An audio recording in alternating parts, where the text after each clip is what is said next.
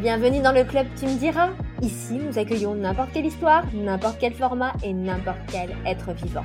Lecture, expos, cinéma, séries et bien plus encore. En un mot, ici, nous parlons culture. Bonjour Annelise. Bonjour Carole. Ça va ? Ça va bien et toi ? Oui, ça va.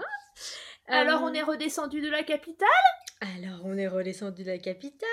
Bon, j'avoue, je suis partie 2 jours et demi à la capitale pour un concert. C'était un cadeau de Noël. Je suis allée voir Michael Bublé à la Défense Arena. J'ai découvert le lieu, je ne connaissais pas. Très sympa. Par contre, on y mange mal. On a voulu pas chercher midi à 14h et manger là-bas, c'était horrible. Comme on a eu peur. Parce qu'en fait, la salle, c'est une salle de... C'est aussi pour des matchs, tu sais, des matchs de basket et compagnie. Donc du coup, c'est plus comme un stade, comment c'est fait. Et nous, on a pris des places hautes, on n'était pas en VIP. Et en fait, c'est hyper vertical, horizontal. Attends, non, vertical. Vertical, c'est bien ça. Vertical. Et c'était super étroit, on avait peur, surtout moi, parce que j'ai le vertige. Et j'ai vu qu'il y avait plein d'autres dames, plus que de monsieur d'ailleurs, plein d'autres dames qui avaient peur. Après, au bout d'un moment, tu t'y fais, mais alors on voyait le sol, hein, on avait envie de tomber, quoi, hein, la tête en bas.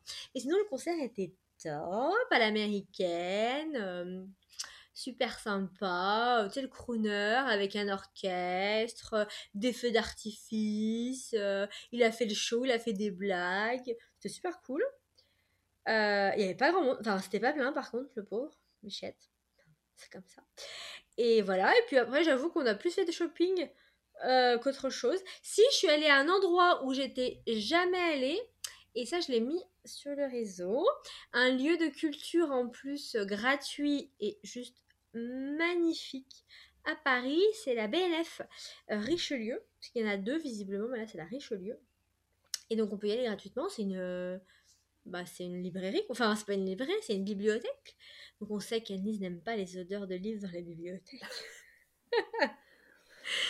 J'ai pas pris le temps non plus de lire tous les livres, puis il y avait beaucoup de monde mine de rien, même pour s'asseoir et tout, mais ouais tu peux passer du temps là-bas, t'asseoir, ils font même des expos, ils font pas mal de choses, puis le lieu est vraiment sympa, et puis après c'est à côté de la Bourse, donc enfin tout le quartier est assez cool, donc on va dire que c'est ce truc le plus culturel que j'ai fait du week-end. J'avoue. Après, peut-être que le luxe et les magasins parisiens, c'est de la culture aussi. C'est l'art à la française, finalement. Oui, parce que la Samaritaine, c'est quand même un haut lieu de l'art déco. C'est vrai. Je ne suis pas à la Samaritaine, je suis allée boulevard Haussmann, je suis allée aux Galeries Lafayette. J'adore les Galeries Lafayette. Mais c'est vrai que même les Galeries Lafayette, c'est un lieu quand même avec la voûte et tout, les vieux ascenseurs, c'est un lieu aussi architectural. Émile Zola nous avait écrit Au bonheur des dames sur ses grands magasins. Je crois que c'est plus la Samaritaine, il me semble, qu'était le décor. Je sais pas, mais alors, Au bonheur des dames, j'ai dû lire à l'école. Et alors, j'ai pas aimé. Oh là là là là là là. Moi, j'ai eu d'autres traumatismes d'Émile Zola. Je me demande si c'est pas l'assommoir d'Émile Zola. Mais tout alors est déjà, présenter un livre avec un titre comme ça à des lycéens, tu te dis mais pourquoi ? Tu as déjà rien que le titre, on dit bam, ça va te dégoûter. Et alors c'est vrai qu'après Au bonheur des dames, j'y suis pas allée, mais il paraît qu'il est bien une fois que tu t'es remis du traumatisme scolaire. En fait, bon. Je pense Émile Zola, c'est bien techniquement, mais moi ce qui me tue avec lui, alors déjà c'est que c'est toujours d'une tristesse, enfin c'est dramatique, donc voilà. Après ça reflète l'époque aussi, mais bon. Mais ce qui me tue avec lui, c'est les détails et les pages entières de description. Et je pense que si tu m'enlèves toutes les descriptions, je lirai avec plaisir Émile Zola.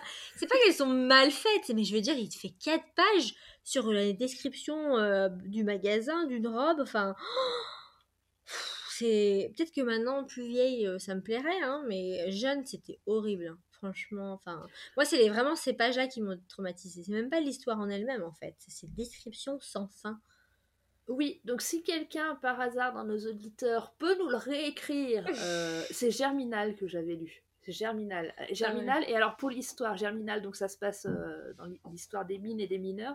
Mmh. Et donc, moi j'étais à Saint-Étienne, donc c'était vraiment lourdingue.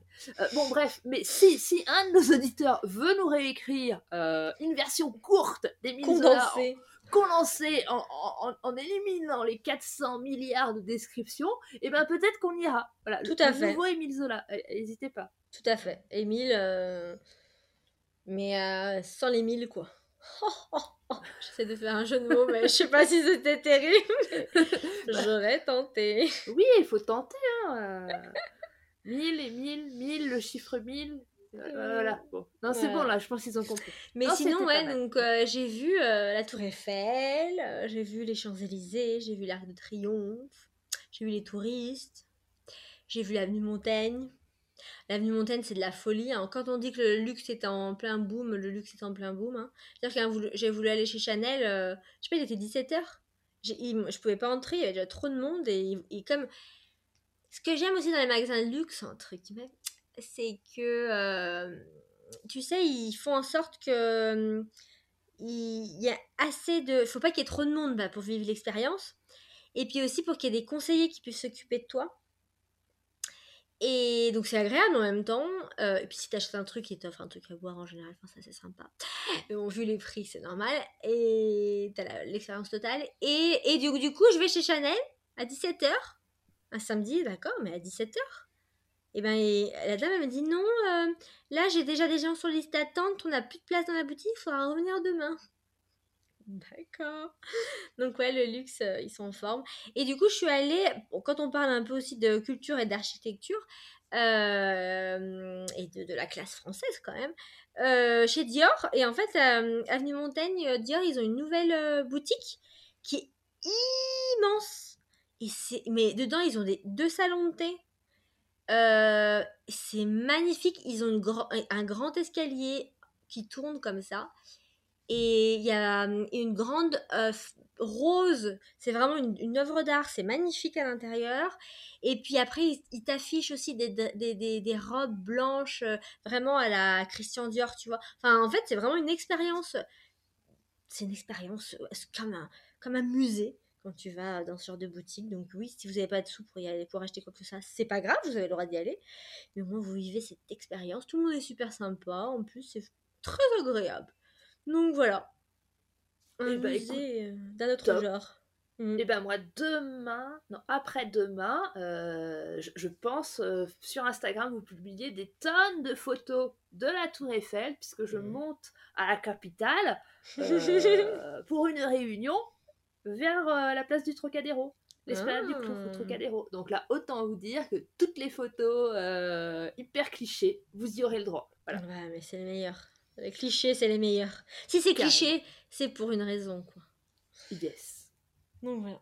Donc bon, là, c'était la culture qu'on connaît, entre guillemets, parisienne, française, qu'on aime, les clichés qu'on aime. Mais le mois dernier, en plus de Paris, j'ai découvert d'autres cultures, si je puis dire. Enfin, découvert ou redécouvert d'autres cultures.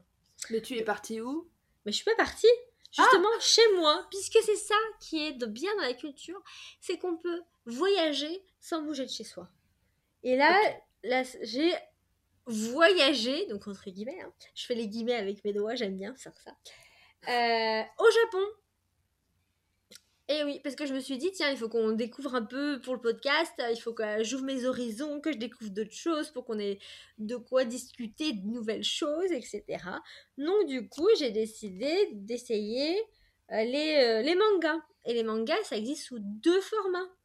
Il y a à l'origine, c'est des... Enfin, je sais pas ce qui est le plus à l'origine, à vrai dire. Je suppose qu'à l'origine, c'est les livres et qu'ensuite, ils ont fait les animés. Tout à fait, j'avais écrit un article sur le sujet et effectivement c'est d'abord les livres et après les et tu te souviens animés. Du coup vas-y, t'as écrit l'article, c'est-à-dire tu te souviens un peu de l'histoire? Non, je me souviens pas, je me souviens c'était il y a longtemps. Je crois qu'en France, par contre en France c'est arrivé d'abord sous forme d'animé avec le Club Dorothée. Avec le Club Dorothée, exactement. Et je crois que le premier manga, enfin en tout cas le premier animé japonais, c'était Nono le petit robot. Et puis après, rapidement est arrivé Goldorak. Donc je pense que c'est un peu loin de ce que tu as dû lire comme manga. Ah bah là, oui, complètement. Moi, les seuls mangas, effectivement, que je connaissais, c'est ceux que, du Club Dorothée, parce que j'ai été bercée au Club Dorothée. Tu me diras, Nono le petit robot, donc moi, je l'ai connu dans Ulysse. L'Odyssée d'Ulysse, je sais plus comment ça s'appelait exactement, parce qu'en fait, c'était une Odyssée d'Ulysse, mais revisitée, parce qu'en fait, c'est dans l'espace. Et il y avait Nono le petit robot que j'adore de tout mon cœur, encore aujourd'hui. Et ça passait sur la 5, je crois. Ça passait pas sur téléphone. Enfin, c'était pas avec Club Dorothée que je regardais Nono le petit robot. Pour moi, c'était sur la 5. À l'époque où c'était la 5, d'ailleurs, avant Arte et France 5. Et sinon, je connaissais Sailor Moon, Nicky Larson, Juliette, je t'aime. Alors, mon frère regardait les trucs de garçons, genre les trucs qui font peur. Enfin, pas qui font peur, mais où ils se battent. J'aime pas les trucs où ils se battent. Dragon Ball Z, là, ah, j'aimais pas. Goldorak, non, je suis un peu jeune, je suis trop jeune pour Goldorak. Princesse Sarah. Oh, Princesse Sarah. Extraordinaire. C'est trop bien, Princesse Sarah. Qu'est-ce que je regardais encore? Les Chevaliers du Zodiac. Les Chevaliers du Zodiac. Ah, moi, ça me faisait peur, les Chevaliers du Zodiac. Ah ouais, moi, j'ai regardé le début, mais pareil, j'ai pas trop regardé. Mon frère devait regarder, lui, par contre, parce que c'est pareil, c'est violent. Et... Jeanne et Serge. Oh, Jeanne et Serge, c'était bien. Et puis, ce qui était bien chez le Club Dorothée, c'est qu'à chaque fois, ils faisaient des chansons qu'elle est avec. Oui. Oh, il y avait Princesse Sarah, oui. Et puis, il y avait Gwendoline. Suis ton rêve, Gwendoline. Voilà. Voilà, j'adore. Et Tom... Tom et... Ah, il faisait du foot. Tom. Ah oui. C'est pas Tom and Jerry, mais du coup, c'est ça que dans la... Olive et Tom. Oui. Oh, et j'étais toute petite, genre, je sais pas, 6 ans, un truc comme ça, quand j'ai commencé à regarder ça. C'est mon premier coup de cœur. Je crois que c'était Tom ou Olive, je sais plus lequel des deux. Je crois que c'est Olive. Tom, c'est celui qui est le gardien de but, et Olive, c'était l'autre. Et je crois que j'étais un peu amoureuse d'Olive, alors que c'était un personnage de... d'animé. Comme quoi... Et un autre, moi, que j'adorais, ça me fait refaire penser, Cat's Eye. Mais oui, c'est ce que j'allais dire. Quand t'es en train de dire ça, j'ai dit, mais oui, il y en a un autre. Ah, mais ça, Cat's Eye. Moi, j'aimais les vieilles séries drôles de dames, vieilles séries américaines des années 70. Et j'adorais, elles me fascinaient. Moi, je voudrais être une drôle de dame. Elles étaient hyper féminines, hyper sexy, mais en même temps, elles envoyaient du lourd. Cat's Eye, pareil, quoi. Oh, j'adore Cat's Eye. C'est canon. Et Cat's Eye se passe encore. Ah bon? Où? Je sais, c'est le matin, parce que je me lève très tôt le matin, le matin dans le week-end, et je pense que c'est sur France 4. D'accord. Alors par contre, tu sais, comme la taille des écrans a changé, du coup c'est en carré et tout ça, c'est vrai que l'expérience est moins... C'est pas pareil, ouais. C'est pas pareil, il faudrait retrouver une petite télé où on voit tout bien comme il faut. Mm. Mais Cat's Eye, moi je veux être une Cat's Eye, quoi. Moi aussi, c'est mon rêve. Mon rêve. Et Nicky Larson, donc j'adore. Et en fait, nous, on avait des versions censurées. Et pour ceux qui sont intéressés, normalement, sur YouTube, il y a la version complète. Parce qu'en plus, on n'a pas vu la version complète, hein, parce qu'au bout d'un moment, voilà. Complète, non censurée, sur YouTube, si ça vous intéresse. Parce que Nicky Larson, c'est quand même particulier, en vrai. Hein. Quand tu regardes avec des yeux d'adulte... Tout à fait. Donc moi j'ai lu le manga Nicky Larson, enfin les 3 premiers tomes, etc., parce que justement j'avais envie de m'intéresser au manga. Bien entendu, j'ai un enfant qui adore les mangas, donc un jour je me retrouve dans un rayon avec un vendeur qui veut me faire aimer les mangas, et il me trouve Nicky Larson en livre. Mmh. C'était un peu chiantos, quoi. Et effectivement, par contre, là, il n'y avait pas les trucs, c'était pas censuré, donc il y avait vraiment tous les trucs hyper sexuels, lourdingues, alors pas du tout féministes. Et je me suis dit, c'est quand même bizarre que j'ai aimé ça, enfant. Mais en fait, oui, après, maintenant on est appris MeToo et tout, donc en plus on le voit encore différemment. Enfin, vraiment, la culture a vraiment évolué là-dessus, mais même à l'époque, même maintenant, si je le regarde, en même temps, il est grave... Ouais, il est abusé, quoi. Mais en même temps, il est tellement ridicule quand il est abusé, que ça passe parce qu'en fait c'est lui qui se met en ridicule. Et à côté tu vois que c'est un gars bien avec celle qui couvre là et qu'en fait il est amoureux d'elle. En fait il est gentil, c'est juste qu'il se ridiculise et il est tellement ridicule que ça passe dans, c'est pour ça dans ce sens là que et que tu vois qu'il vit une vie difficile à côté ou qu'il se prend grave la tête, donc c'est son côté too much mais qui est mignon, et je pense que c'est pour ça que ça passe. Tu lui en veux pas parce que tu te dis qu'au fond c'est quelqu'un de bien quoi, c'est Nicky. Ouais, carrément. Mais peut-être aussi que le dessin animé était plus rythmé que les mangas, ouais.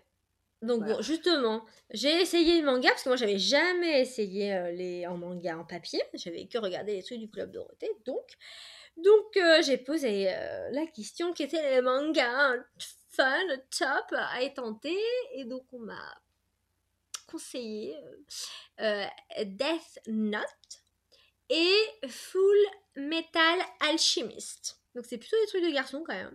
Death Note ça va, l'autre c'est peut-être un peu plus... ça va hein, mais bon. Après j'en ai parlé avec ma soeur, elle me dit « Ah mais c'est un truc de garçon, il y a des trucs de filles, des histoires d'amour et tout !» Tout de suite on en revient toujours là quand c'est un truc de filles. C'est intéressant quand même. Mais finalement pas mal. Alors, du coup j'avais 2 titres, donc j'ai choisi d'en faire un en manga papier et l'autre en animé pour vivre les 2 expériences et des choses plus récentes, puisque Full Metal Alchemist de mémoire il est 2005, donc c'est pas si récent que ça, mais pour nous vieilles personnes c'est récent 2005. Je sais pas ce que t'en penses Nice, mais voilà. Ah bah c'est hier 2005, c'est hier. Et c'est sympa, donc j'ai presque fini le premier, ça se dit très vite hein.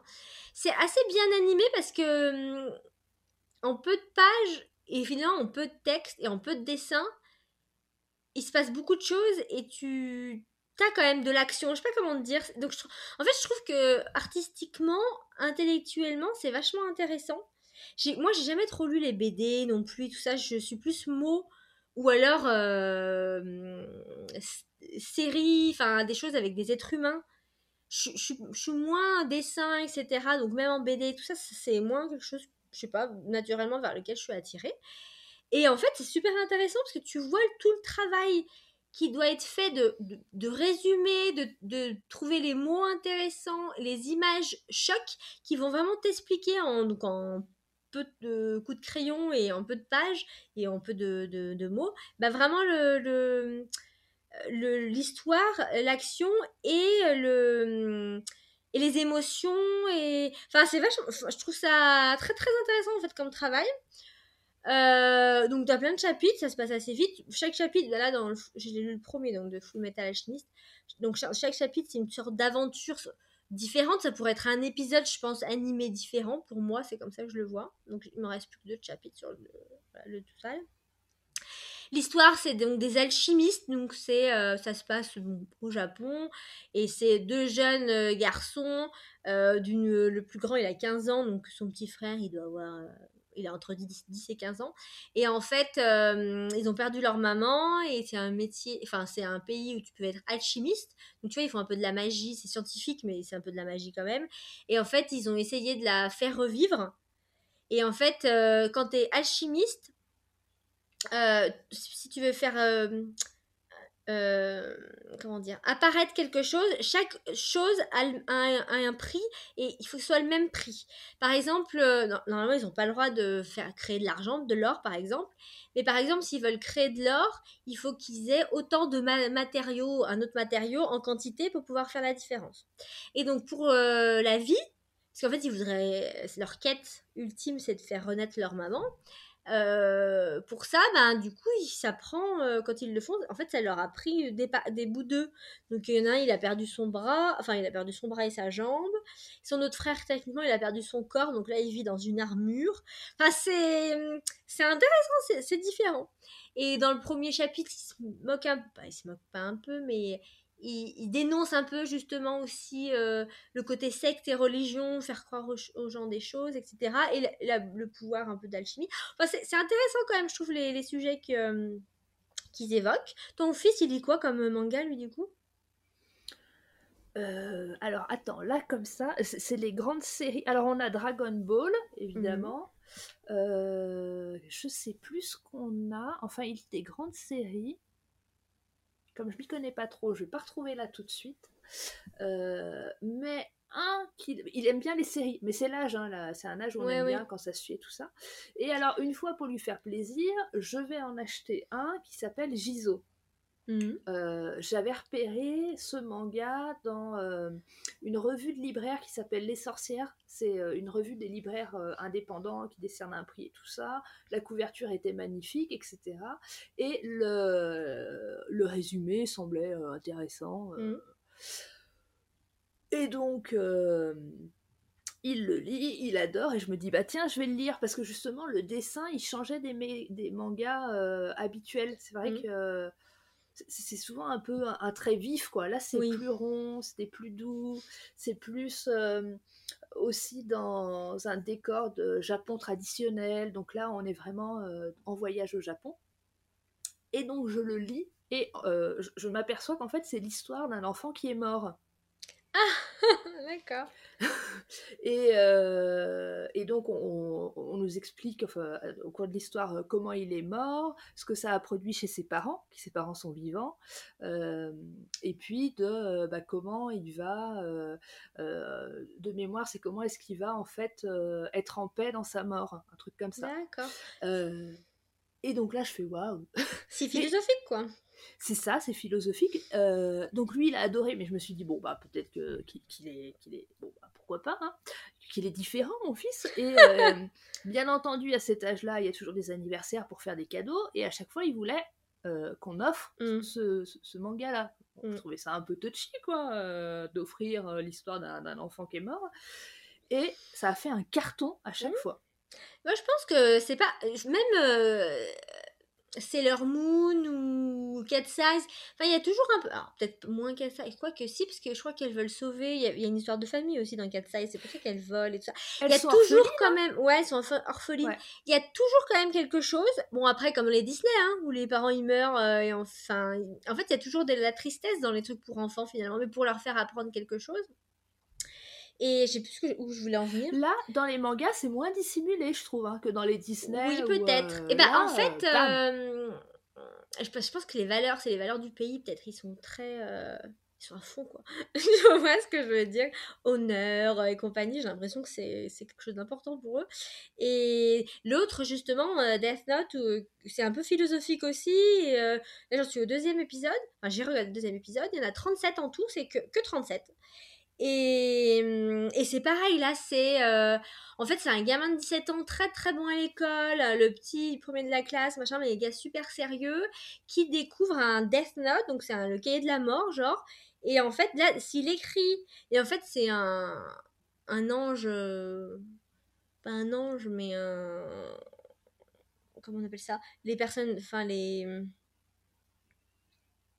Ceux qui tuent les gens, enfin... L'ange de la mort, quoi. Si, c'est un ange de la mort. Mais c'est un nom, je crois. Il a un nom, l'ange de la mort. Comment on l'appelle ? La... Ah, sinon, tu la foudroyeuse, pas la foudroyeuse, la faucheuse. Faucheuse. Bah, en fait, ça fait souvent appel à des références de la mythologie japonaise aussi. Ouais. Je pense que c'est ça. Et c'est vrai qu'il faut... Bah, on le disait, là, dans l'épisode précédent, faut quand même 2-3 éléments pour décoder. Pour nous, vieilles. A priori, les enfants n'ont pas de problème. Mais pour nous, vieilles... Peut-être qu'ils réfléchissent moins à savoir décoder, ils y vont plus d'instinct. Ouais. Tu vois ? Et là, voilà, c'est vraiment philosophique. Qu'est-ce qui est le bien, qu'est-ce qui est le mal ? Parce qu'en fait, donc, lui, il trouve ce livre. Et en fait, si t'écris le nom d'une personne dans le livre, et ben, au bout de 40 secondes, si t'écris pas comment elle meurt, au bout de 40 secondes, elle meurt d'une crise cardiaque. Et si t'écris... comment elle meurt, et ben elle meurt au bout de, je crois, 1 minute et 40 secondes. Enfin, tu vois ce que je veux dire, il faut écrire le nom en entier. Et donc lui, il décide de le faire, mais de tuer tous les tueurs, tous les gens méchants, en fait. Et au bout d'un moment, bah, donc ça, c'est dans le premier épisode. Et après, dans le deuxième épisode, bah, du coup, tout le monde se rend compte, le monde entier, parce qu'il le fait pas qu'au Japon, il le fait dans tous les tueurs du monde entier qui sont connus. Et... Mais du coup, tout le monde se dit, c'est quand même bizarre. le nombre de gens qui sont peut-être en prison, qui ont fait du mal à d'autres, qui meurent tous d'une crise cardiaque, c'est quand même étrange. Donc du coup, toutes les flics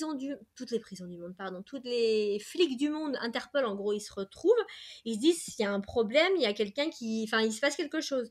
Et donc du coup, et pour eux, c'est pas juste, même si c'est, tu tues un tueur, tu tues quelqu'un qui doit mourir, tu tues quelqu'un qui a une peine de mort par exemple, donc qui va mourir. Mais c'est toi qui choisis, donc t'as quand même une question de, est-ce que t'as le droit de le faire ? Est-ce que c'est bien quand même ? Et donc du coup, bon voilà, j'en suis au deuxième épisode, mais c'est vrai que c'est super intéressant au niveau philosophique, de valeurs, etc., de justice en fait, c'est ça, c'est la justice, c'est quoi la justice et qui a le droit de rendre la justice ? Et donc c'est intéressant. Et on parlait de séries, c'est vrai que les mangas c'est toujours en série pratiquement. Et c'est comme ça aussi qu'on peut aller, je pense, développer des choses qui sont intéressantes. Et c'est vrai que les BD, en général, c'est en série. Hein. Je sais pas s'il y a des BD. Si, il doit y avoir des BD qui sont en un seul tome. Je sais pas. Je connais pas ça. Oui, j'en ai 2-3. Après, les mangas et animés, c'est pas forcément destiné aux enfants. Oui, là, Death Note, c'est pas destiné aux enfants. Hein. Il faut au moins avoir 14 ans, quoi. Il faut au moins être adolescent, je pense. J'ai retrouvé ce que lisait et regardait mon fils, c'est Demon Slayer et Naruto, donc des grands classiques. Ah, oui. Et il les lit en papier et il les regarde, mais en japonais, sous-titré. Ah, sympa.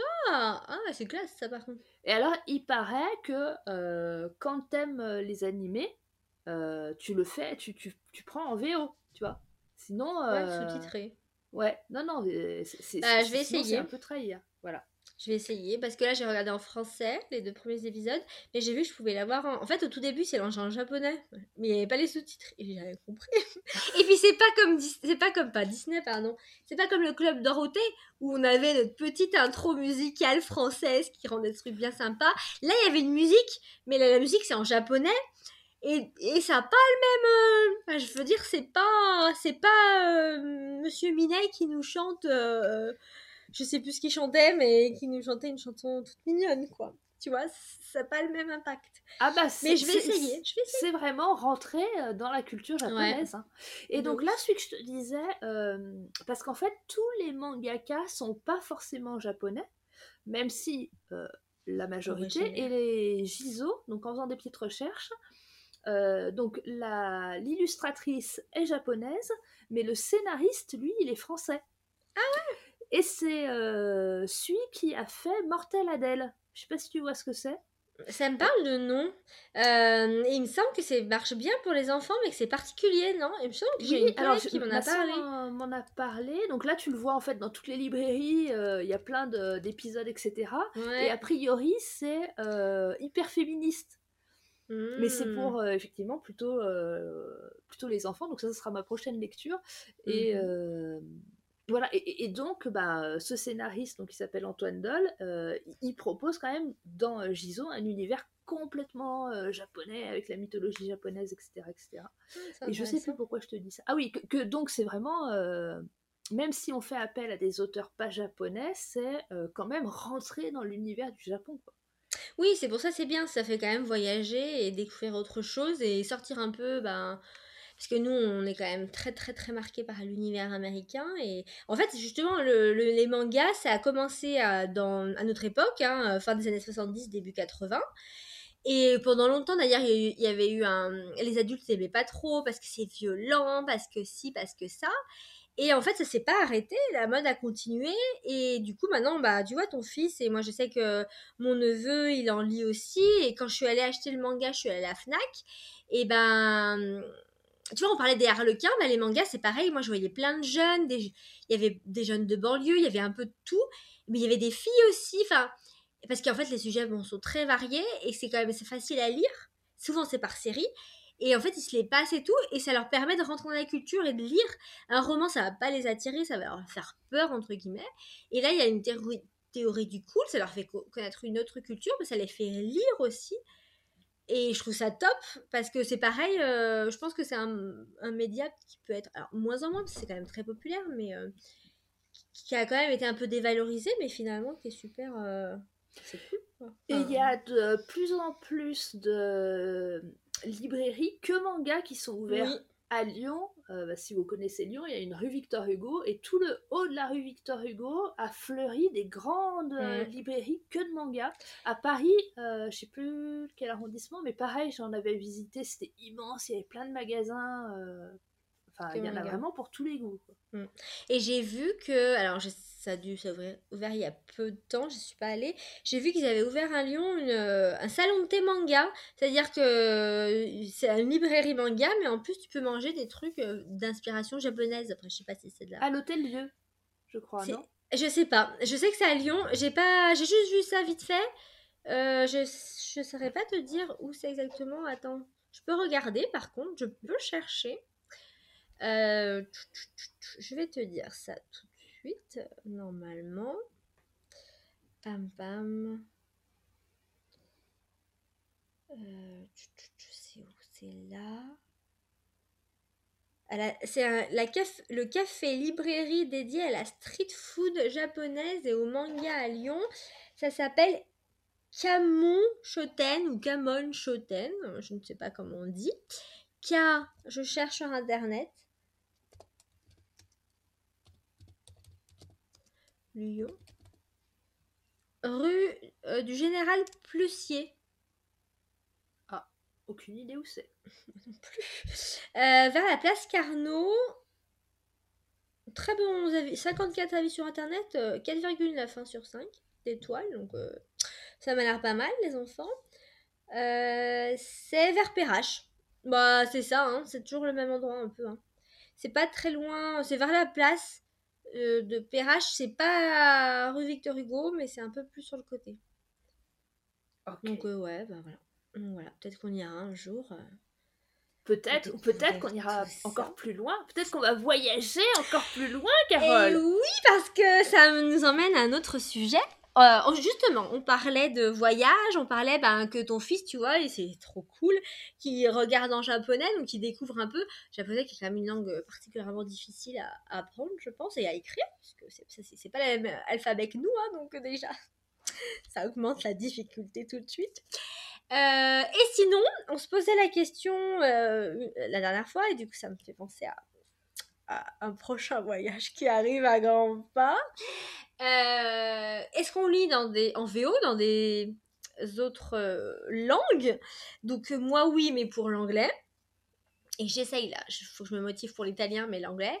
Et justement, bientôt, je pense que prochainement, je vais acheter un bouquin mais en anglais, mais dans un pays anglo-saxon. De même, je pourrais techniquement y aller, parce que je vais... dans 15 jours, fin avril, aux États-Unis d'Amérique. Donc voilà, c'est la première fois que je vais aussi loin, déjà, et en plus aux États-Unis d'Amérique. Et donc, je vais avoir le plaisir de rencontrer nos amis américains. J'espère qu'ils seront sages. Mais en plus, pour y aller, il faut que je passe par Londres. Donc techniquement, c'est un autre pays anglo-saxon où il y a des livres aussi en anglais. Donc ça, c'est cool. Et donc, je pense que je pense que j'irai peut-être avec un livre, mais que j'achèterai des livres aussi là-bas, parce que bon, je vais pas me mettre 3 livres dans ma valise, ça va m'alourdir la valise pour pas grand-chose, autant en acheter là-bas. Oui. Pardon. T'as bugué, je voyais. Bah non, j'ai bugué, mais parce que autant en acheter là-bas, et moi j'allais te dire, mais tu vas quand même pas passer ton voyage à lire. Non, c'est pour ça, je pense que je le lirai pas tant que ça, mais je me dis... Si j'ai fini mon livre et qu'il faut que j'en achète un, j'en achèterai là-bas. Alors, je te passerai peut-être une petite commande, parce que moi, alors désolée, c'est moins exotique et c'est plus lointain. À la Toussaint, je vais à Londres. Et donc, sympa. Je suis beaucoup moins à l'aise en anglais que toi. Et j'avais vu une vidéo YouTube qui disait, pour être à l'aise, il faut lire... en VO, et puis elle listait des différents livres, et parmi la liste, j'ai acheté Winnie the Pooh, qui est toujours dans ma bibliothèque. Je l'ai acheté d'occasion, hein, j'ai bien fait, parce que j'arrive pas à démarrer, quoi. C'est-à-dire que là, donc là, j'ai rendez-vous pour reprendre des cours d'anglais, tu vois, pour me remettre dans le bain avant d'attaquer. Mais Winnie the Pooh, en fait, c'est de la philosophie. Le gars, c'est un philosophe qui a écrit Winnie the Pooh à l'origine. Et si tu prends les trucs qu'il écrit, c'est vraiment des remarques... c'est vraiment de la philosophie, c'est super intéressant. Et après, oui, il y a les versions pour les enfants. Donc, peut-être que toi, en fait, tu as la version adulte, c'est pas pour les enfants. Mais effectivement, donc, on se posait la question, comment rentrer dans une langue bah, en fait, c'est ça, ça va être les séries, ça va être la culture, toujours la culture. Les séries et les livres. À la limite, commencer par une série où tu l'écoutes et tu mets en sous-titres. Bah déjà en français, puis après tu mets les sous-titres en anglais.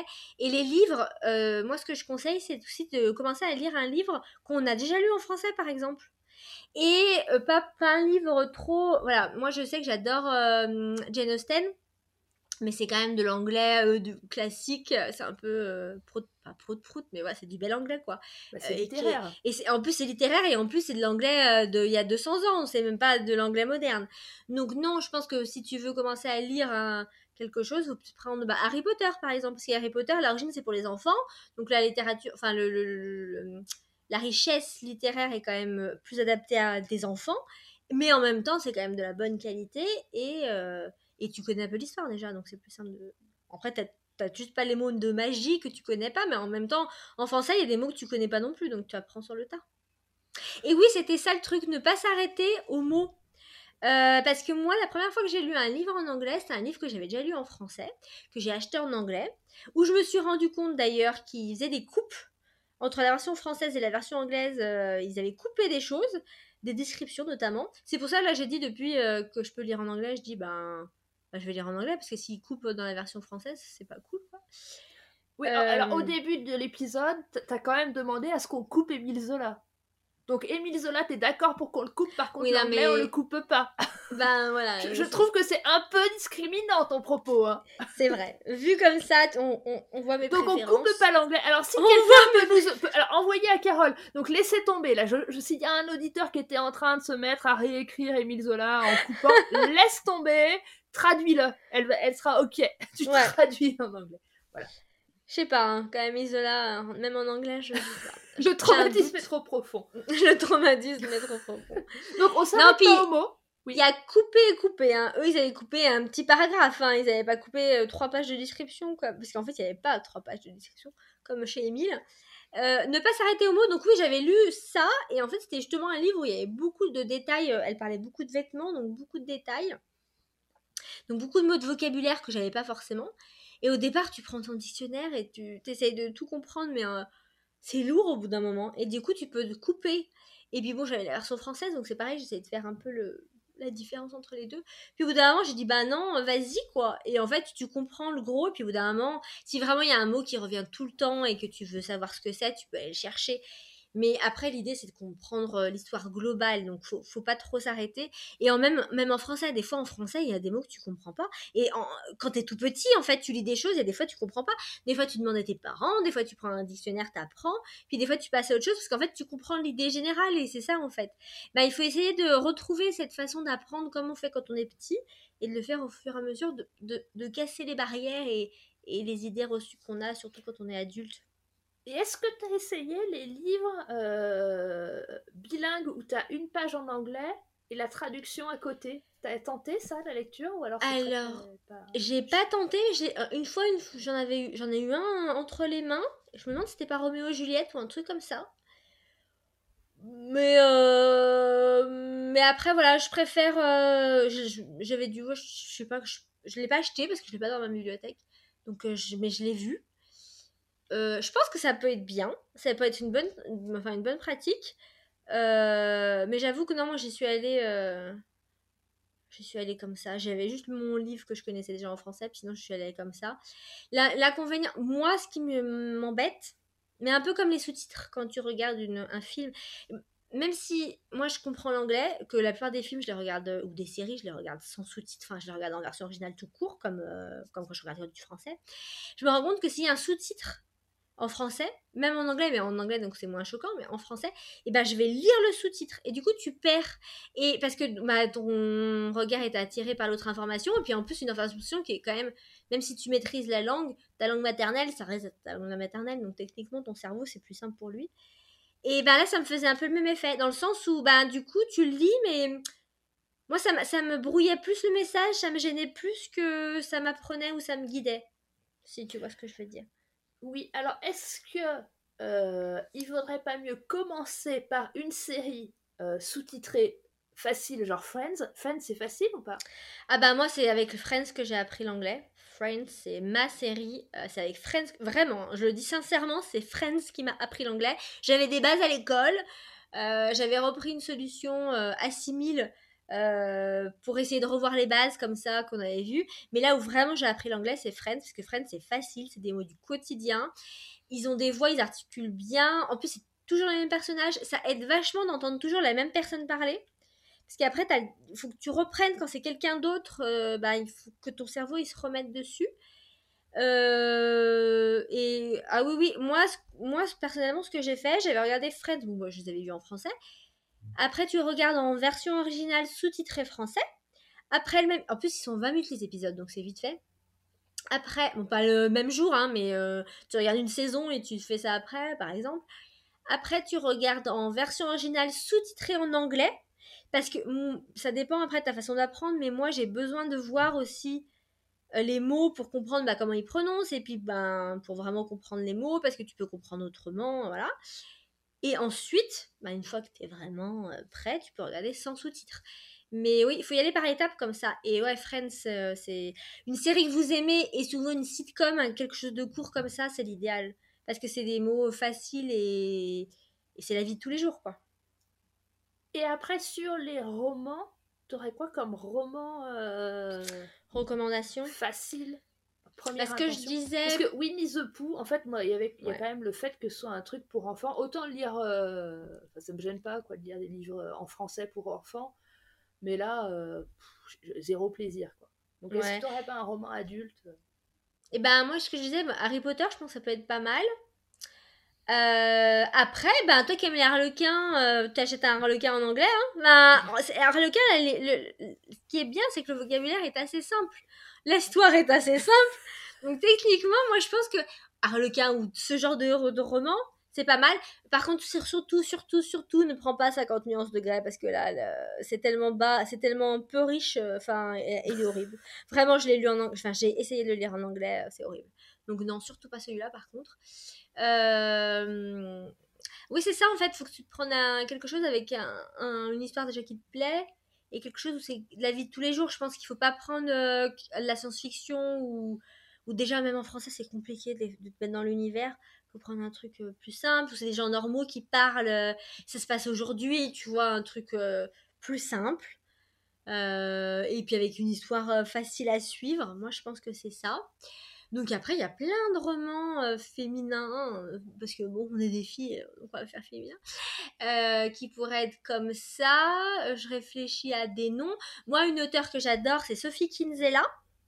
Donc c'est avec elle que j'ai lu mon premier roman en anglais, parce qu'elle avait fait une série, Shopaholic, The Confession of a Shopaholic, donc c'est l'accro du shopping.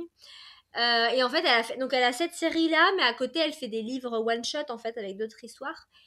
Et c'est toujours un peu humoristique, mais voilà, c'est assez facile. Donc moi, je conseille Sophie Kinsella. Ça, c'est une anglaise. Après, aux États-Unis, il y en a plein, des auteurs américaines. J'essaie de regarder ma bibliothèque, mais je suis trop loin pour voir le nom des personnes. Et oui, à nos âges... non, mais même si je ne sais pas une question d'âge, je sais que je suis trop loin, quand même. Dans les livres, c'est écrit petit, hein. Attends, après, non, Candice machin, elle est dure à lire. Celle qui a fait Sex and the City, parce qu'à l'origine, Sex and the City, c'était des livres. Elle fait quand même des romans, des pâtés, hein, c'est pas si simple que ça. Pareil, la fille qui a fait Le Diable s'habille en Prada, c'est un roman. Je trouve que c'est pas si simple que ça se lit, hein. Mais je veux dire, je pense pas que c'est les livres qu'il faudrait commencer. Non, l'autre, comment il s'appelle? Il est très bien, j'aime beaucoup. J'aime beaucoup ses livres. C'est une trilogie qu'elle a fait parce que ça marchait, donc du coup elle a continué. On peut les lire indépendamment, mais du coup elle a fait des livres. Elle a fait 3 livres, 3 histoires où on retrouve des personnages en fait des personnages qui étaient secondaires dans un roman qui deviennent principales dans l'autre. Et forcément c'est des histoires d'amour, hein. J'ai envie de dire Bonjour, c'est Carole. C'est forcément des histoires d'amour. Et elle s'appelle Jasmine. Attends, je vais regarder. C'est Jasmine Guillory. C'est The Proposal, le premier livre. Après The Wedding Party et The Wedding... Je sais pas l'autre. Moi, je l'ai peut-être prêté. Bah non, c'est en anglais. Je l'ai prêté à ma soeur. Je sais pas. Et là, c'est assez simple à lire. Donc, voilà. Donc, Jane Austen, non. Je suis vers mes livres, donc j'en profite. Il y a Cécilia Ahern qui est vraiment bien, qui fait des très très jolis livres. Toujours un peu d'histoire d'amour, mais vraiment joliment faite. Ça, j'avais bien aimé. Josie Silver, c'est sympa.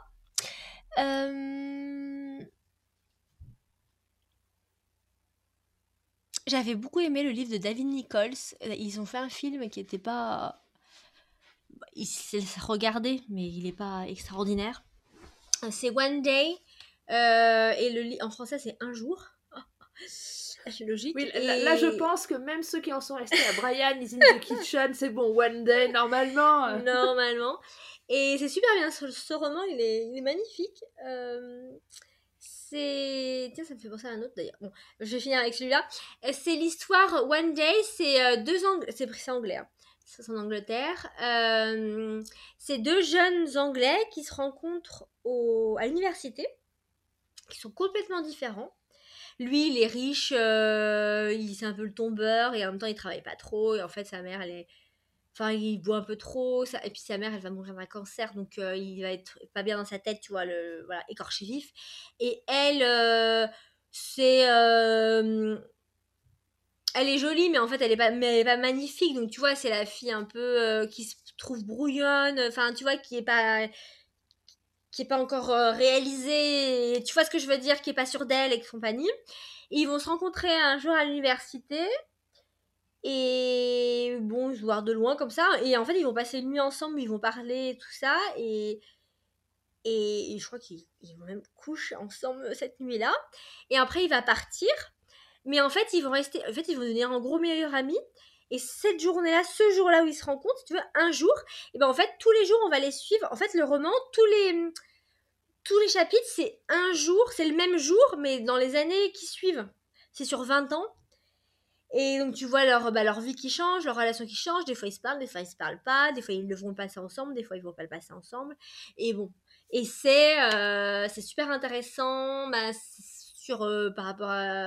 rapport à l'Angleterre, mais par rapport aux personnes, parce que tu vois l'évolution des gens aussi. Tu peux rire, mais tu peux pleurer. Tu peux pleurer. Et donc, ils ont fait un roman avec Anna Tawai, qui joue le personnage, la fille. Anna Tawai, qui a une grande tendance à jouer des Britanniques, alors qu'elle est américaine.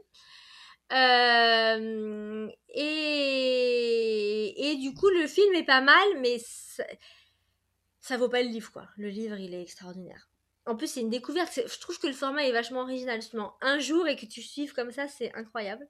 Donc voilà. Et dans un autre style, pareil, qui est super bien en roman. Et pareil, ils ont fait le film et j'ai pas été emballée par le film non plus. Ils se laissent regarder le film, mais il est pas extraordinaire non plus, je trouve, par rapport au roman, en tout cas. C'est Love, Rosie. Et là, c'est deux amies d'enfance. Pareil, ça se passe en Angleterre. Et pareil, c'est Lily Collins. Enfin, Lily Collins, techniquement, elle est franco-américaine. Parce que sa mère est anglaise, je crois que son père est américain. Donc, elle, ça passe mieux. Et qui joue donc le personnage principal, Rosie. Et eux, c'est deux meilleurs amis d'enfance. Donc, un homme et une femme, forcément. Qui ils vont évoluer au fil des années. Et ils s'écrivent des lettres. Et c'est elle, je crois, qui écrit des lettres. Je me souviens plus exactement. Ils échangent des lettres. Elle, c'est sûr, parce que Love Rosie, tu vois, c'est Bisous Rosie, en fait, en anglais. Et c'est pareil, tu vois l'évolution de l'histoire. Pareil, tu pleures. J'ai bien pleuré dans le métro, je m'en souviens. À un moment, en lisant le bouquin. Et c'est super bien. Enfin, voilà. Je conseille ça aussi. Pareil, ça se lit assez bien. Et c'est un peu roman épistolaire aussi, comme on disait la dernière fois, d'ailleurs. Donc voilà, c'est ce genre de choses que je recommande. Souvent, c'est un peu gros, mais c'est pas non plus... C'est pas Émile Zola, si, parce qu'Émile Zola, il faisait des beaux pâtés aussi. Hein. Donc, c'était bien des 500 pages et encore, je suis gentille. Donc oui, ça passe mieux et en plus, c'est des belles histoires. Voilà. Et au pire, si vous avez peur, vous regardez le film en premier et après, vous lisez le livre. Parce que comme ça, vous connaîtrez l'histoire. Canon. Mais j'avoue que les bouquins sont 1000 fois mieux comme souvent d'ailleurs, que les films. Voilà mes recommandations.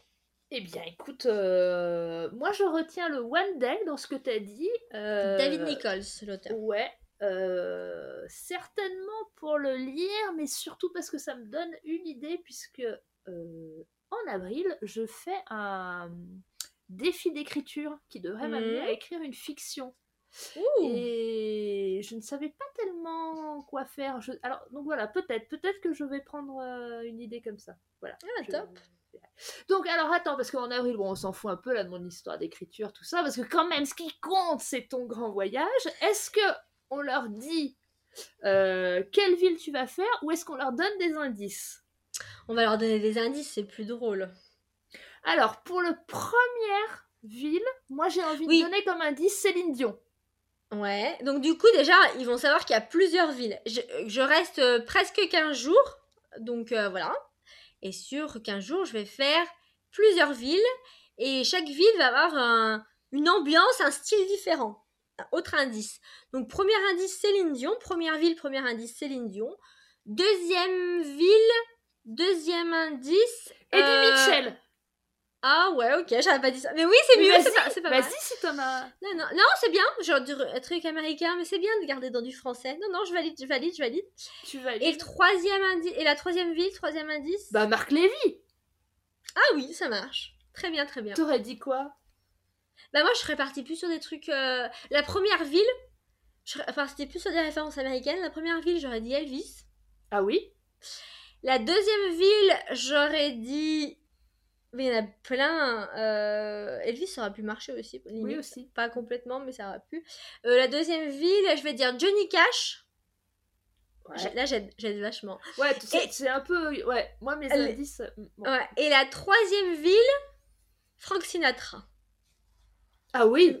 T'as vu? Bah oui. Comme ça, c'est 3 hommes, 3 chanteurs. Voilà. Carrément. Donc, voilà. Donc, pour l'instant, on ne sait pas comment...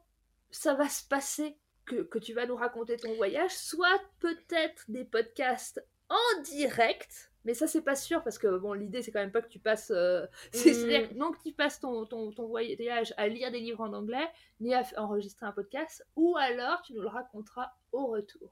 Tout à fait. Je vais essayer de faire peut-être du journaling podcast, au moins, peut-être que je vous le mettrai pas en ligne, mais que je m'enregistrerai pour me souvenir des choses. Et puis, on verra ce que je mets en ligne. Peut-être que je ferai quand même des petits publi-reportages sur Instagram. Et puis après, voilà, on verra. Quoi qu'il arrive, on en discutera ensemble à mon retour.